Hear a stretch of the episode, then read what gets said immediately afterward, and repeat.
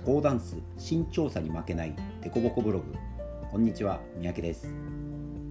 今日は5月13日に投稿した身長差身長差を少なく見せる方法参戦という記事をご紹介します。身長差のあるカップルは存在感にも差が出やすく片方だけが目立ってしまう場合があります。特に男性が大きいと女性の存在感が少なくなり華やかさに欠けてしまうように思う時もあるでしょう。今日は男性が大きいカップルが身長差を少なく見せ女性の存在感を出すための工夫参戦を僕なりに考えてきたのでお話しします。まずアイデアの1つ目は左右のズレに関してです。通常半身ずれるとか言いますがカップルによってずれる度合いは結構違います。ホールドの許す範囲内でズレを大きくすると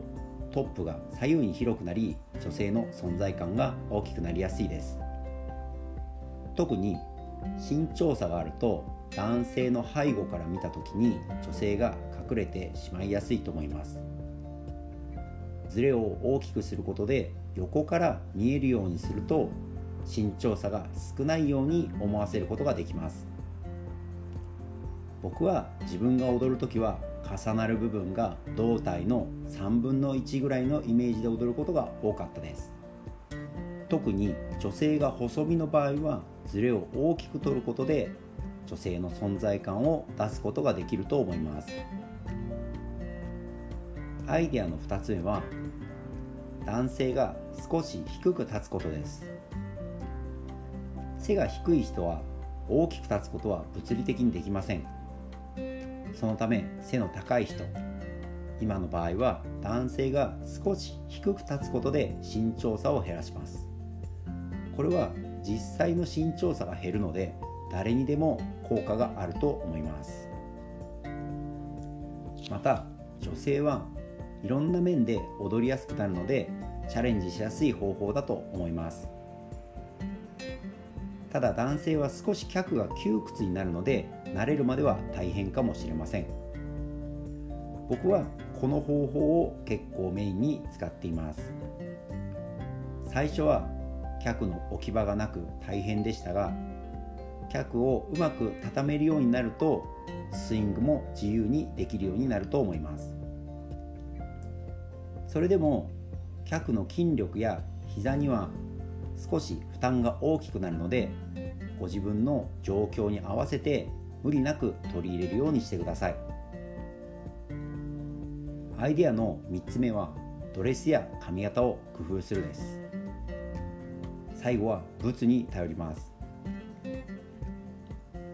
物に頼るといっても僕はダンスにおいてはドレスや髪型もダンスの一部だと思っています。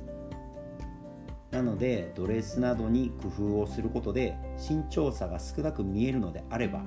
またそれによって存在感が増し良くなると思います。男性の塩ビ服はそういう意味ではあまり工夫するところがないかなと思います。あえて言うならば塩ビ服の尻尾を気持ち短くすると動きが軽く見えていい意味で背が高く見えにくくなります。尻尾が長いと背中が長く見えるのでスッと縦のラインが長く見えます。それを逆に利用してあまり身長を高く見せないことができると思います。ただあまり短くするとかっこ悪いので周りの人が見て気づかないぐらいの範囲でやることをお勧めします。一方女性のドレスは横にボリュームが出るようにするといいと思います。特に腕の下にあるフロートなどを工夫することで存在感を出しやすくなると思います。現在は WDSF の選手の影響があるのかフロートが少ないドレスが多く見受けられます。これはこれで軽やかで綺麗なのですが小さい人や細身の人は少し注意が必要かもしれません。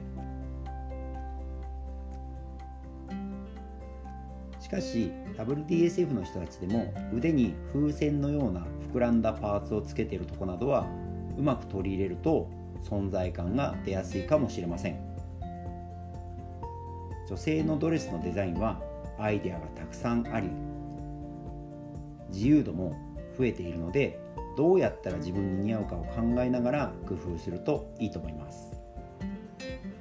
また髪型も身長の見え方に大きく影響すると思います。大きい男性はできるだけコンパクトに作り高さを出さないようにしましょう。前髪を立てすぎると見た目は結構いいのですが当然背は高くなるのでお互いの身長差に合わせて調整するといいと思います。女性は髪を結ぶ場所を低くするより高い位置で作った方が背は高くなります。ただ高さのみに意識がいくとそれはそれでバランスが悪くなってしまうのであくまでも美しく見える範囲内で考えましょう。ここまで身長差を少なくし女性の存在感を出すということを考えてきました。しかし存在感はあればあるほどいいわけではありません。カップルには男性が目立つカップル